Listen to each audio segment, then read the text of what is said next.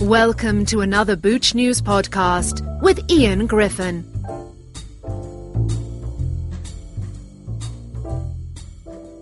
So I'm on the phone this morning with Hannah Crum, the president of Kombucha Brewers International, who just published the Kombucha Code of Practice this week.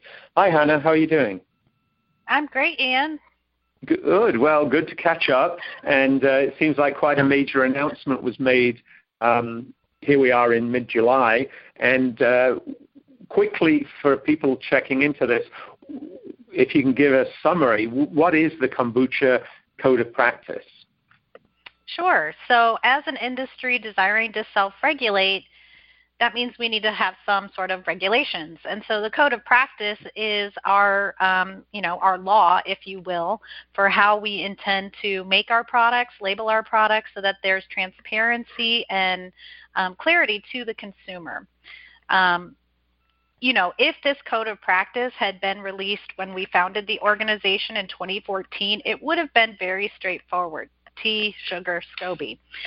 Obviously, in the intervening six years, um, we've seen a lot of innovation in the category. We've seen people who have different types of production processes, who are um, using other food manufacturing processes from other industries in order to create kombucha products. And so, you know, part of why we took so long to publish the code of practice is a couple for a couple of reasons. So one is, of course, we wanted to reflect the products that were in the marketplace already, being labeled as kombucha.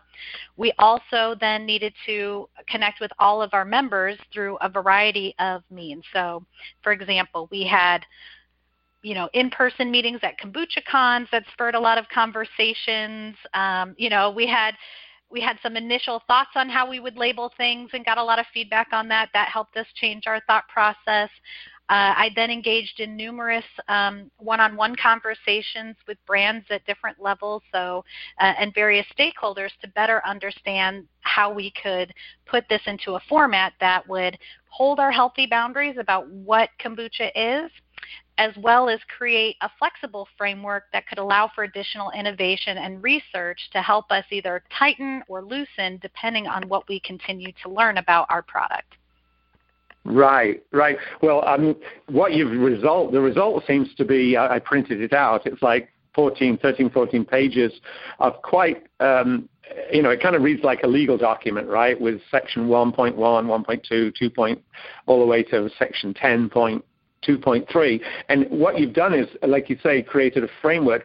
Um, what do you expect the the sort of consumer to see on the shelf, so to speak, as a result as the code of practice becomes accepted in the industry? Yeah, that's a great question. I think what we're going to see is relabeling of products, making it more clear um, what products are. So an example would be kombucha from base.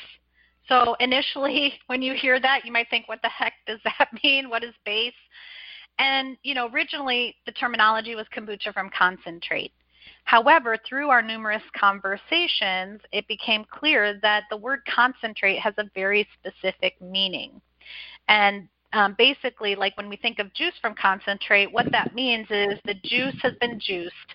All of the water has been taken out of that juice, so you're left with this very concentrated flavor, and then they're adding water back into the juice in order to put it on the shelf, right? So there's there's a processing step that's going on there, and as we know, consumers make a they make a choice based on is the juice from concentrate is it fresh squeezed? And you know obviously labeling that hasn't led to a decrease in the sales of juice.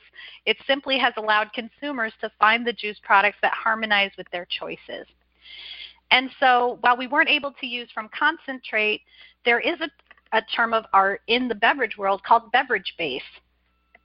So the way to think about that would be, you know, when you go to the soda fountain and you're grabbing whatever soda and it's mixed with the carbonated water and you know there's a little bit of syrup and that, that mix between those two is what's creating a palatable beverage. And so that bag of concentrated flavor that's being mixed with the carbonated water, it's called beverage base. And so um, the way in which this kombucha from base is being produced, as far as we understand, is you know, kombucha is vinegar. And there's a couple different ways we can make it. If we do a traditional vinegar, that can take months, if not years, depending on the process. However, for a lot of commercial vinegars, you can speed that process up through aeration and through different techniques and equipment.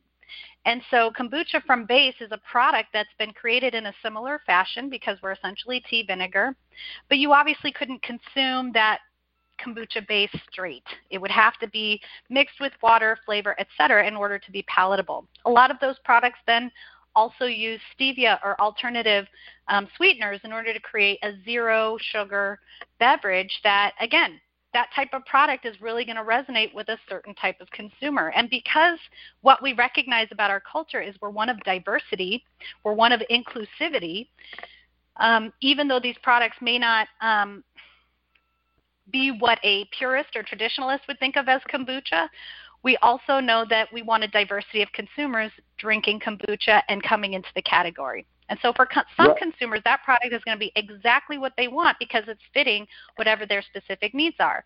For other consumers, they're going to want that full funky SCOBY floating in there, you know, type of product. Others are going to want one that maybe is filtered or doesn't have as much of that SCOBY in there, but also isn't pasteurized or isn't from base. And so we understand there's a diversity of products. We want to be inclusive, and so that's why we um, made all of this terminology very specific. And we hope easy for consumers to understand once we start the consumer education piece. Yeah, well, it, it sounds to me like, I mean, what you just described and what the code of practice reads like is, to use an American term, it's like inside baseball, right? It's got phrases like, you know, uh, like you even saying base. I don't think the average person at a at a pizza joint uh, filling the glass with Coke or Pepsi or whatever would think it's uh, made from a base. I mean, the people in the beverage industry know, but in, if you can kind of think, is this going to be like a good housekeeping seal of approval on bottles of kombucha that people will see, oh, this adheres to the code of practice, or or are you saying there'll need to be an education so that these labels will have more specific detail, like like you just said, like from base or or process or whatever? Are you are you are you going with just a simple label, or is it like a like a good housekeeping, or is it going to be much more specific for consumers to need education on? Well, the specificity comes in needing to harmonize with the code. So, like a product from base, just like a juice from concentrate, we're expecting that to be labeled on the front of the bottle so that a consumer can immediately look and differentiate that product from something that's you know been crafted in a more traditional fashion. And so um, absolutely consumers are going to be able to look at the seal and know that it's been properly vetted it's been audited they've submitted their documentation to a third party. So kbi is not going to be the auditor of the seal process you know, as a trade association, we care about trade, commerce, consumer education, getting more people drinking kombucha on a regular basis, um, asserting why it should be at the top of the grocery list, especially in these times when we're really focused on boosting our immunity. And we aren't interested in, you know, knowing every little, you know, detail of your process. That's for a third party auditor to to take okay. care of. And so there there really is going to be a division between those two things. Okay, yeah, and I mean one of the aspects of the code, which of course is available on the Kombucha Brewers International homepage for anybody who wants to go click on it and read through it. But I, I saw one of the uh, towards the end, one of uh, when it gets into kind of the science, the analytical profile of kombucha. But you also touch on what has been a hot button for the industry going back to the 2010 recalls of the level of alcohol.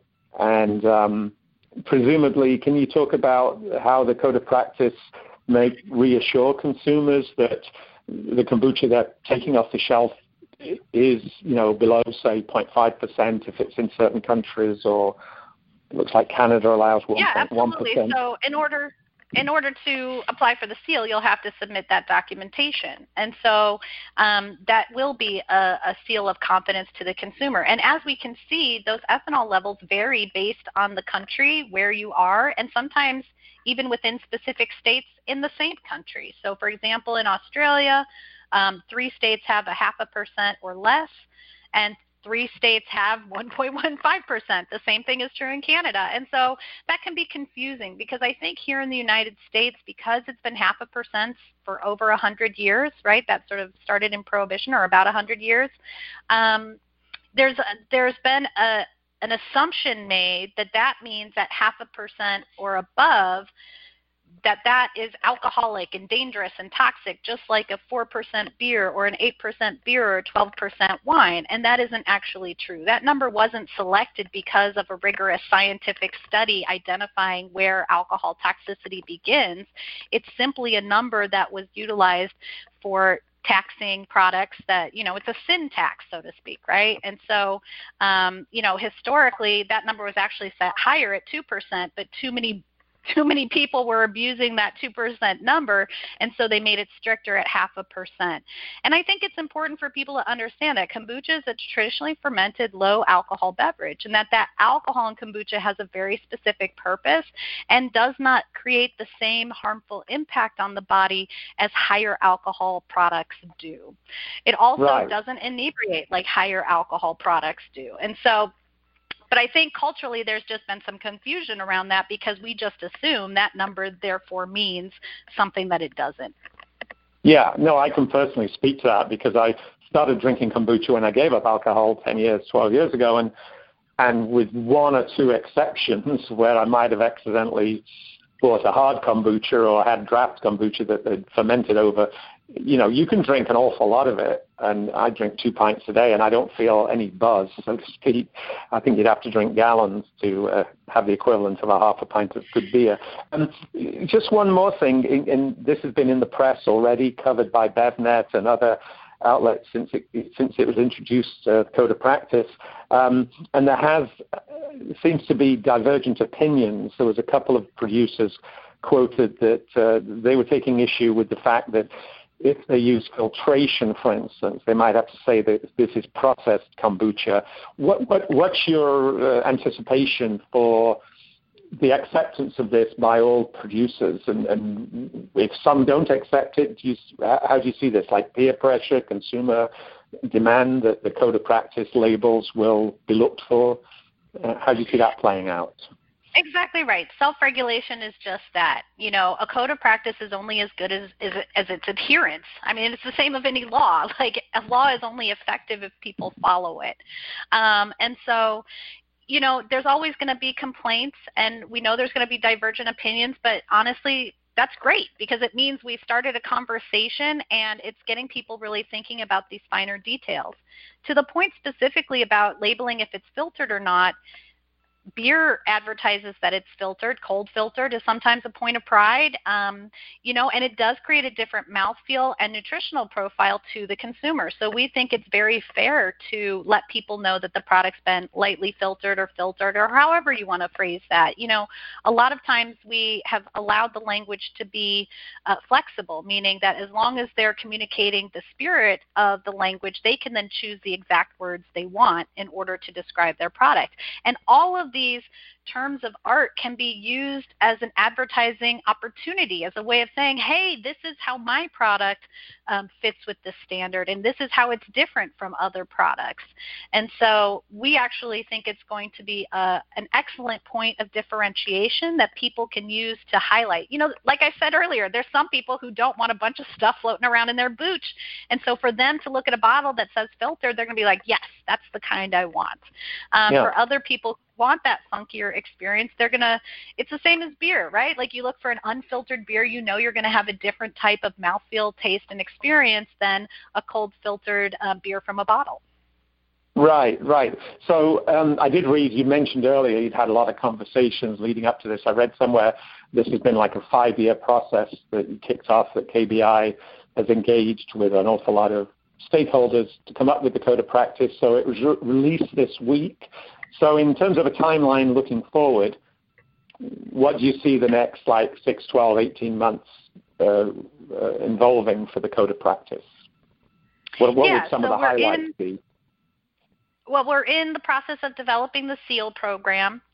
Um, once we have sort of the underlying rubric frame, you know, directly adopted from the code of practice, turned into an auditable, auditable format, we then intend to create education, right? There's no point in creating a seal or a code that then you don't have any education on how to achieve those those standards and qualifications. And so what this does is it creates a domino effect. So there's consumer education so they understand what the different terms of art are on the label.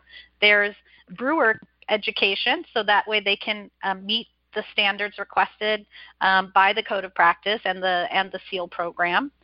And then there's you know the widespread adoption of the seal and how that's going to then play out to consumers when they're grabbing products off the shelf. And so there's two seals that we're looking at. One would be a sort of certified kombucha where it's meeting um, the definition but then we also want to acknowledge kombucha's traditional roots which is as a raw a wild fermentation, which at times is a lot more difficult to control and has a shorter shelf life and, you know, doesn't have the same type of, um, you know, distance it can travel compared to products that are maybe pasteurized or are shelf stable.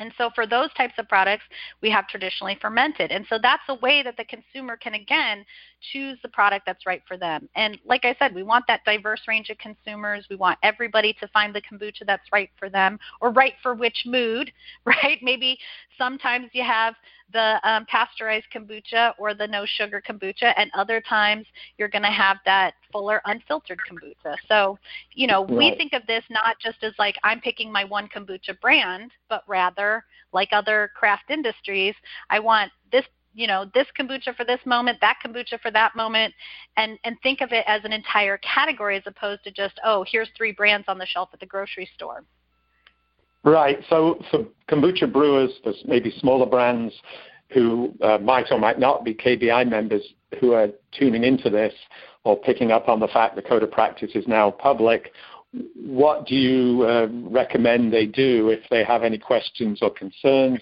especially maybe if they're not KBI members, they're not maybe getting bulletins from you.